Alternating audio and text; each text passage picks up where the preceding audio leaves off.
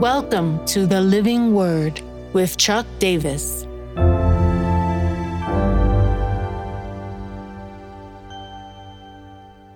Ephesians 6:17 Helmet of salvation. Stand therefore having fastened on the belt of truth and having put on the breastplate of righteousness and as shoes for your feet having put on the readiness given by the gospel of peace. In all circumstances take up the shield of faith with which you can extinguish all the flaming darts of the evil one and take the helmet of salvation. There's been a lot of speculation around what the helmet of salvation is.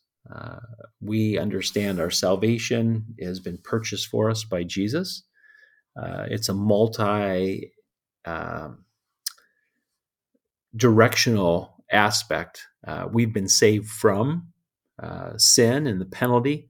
Uh, we will be saved from spiritual death uh, when our physical bodies die. We're saved unto uh, His holiness. We're saved unto His life being poured through us. We're going to be saved unto glorification one day.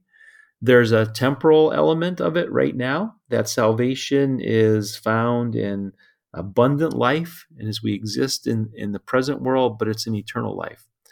And the helmet is obviously to protect the brain, the head. Uh, and I think this is a clear reference to the thought world. Uh, I believe we've said this before, but the battle begins in our minds. Uh, the battle belongs to the Lord, uh, but the battle begins in our minds.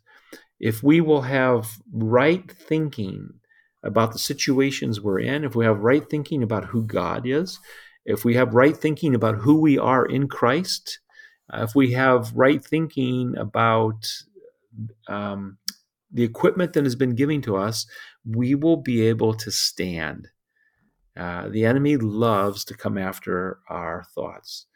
And this is so important. And here's the so what because Satan goes after our identity. Uh, we've seen already he's a liar, he's an accuser, he's a tempter. But if he can distort us on our identity, then we will become uh, people that are moved to and fro. Every wind that comes along will press us in a different direction. If I know who I am in Christ, if I know that in Christ I'm an equipped warrior for the battle that He has before us, I will not have fear.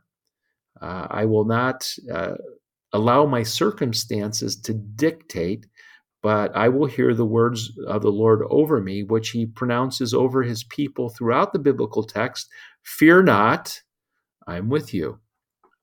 And so we put on that thought. It's a constant reordering.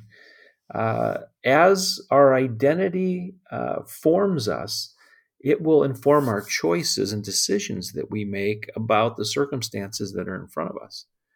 It's absolutely essential that we begin with right thinking.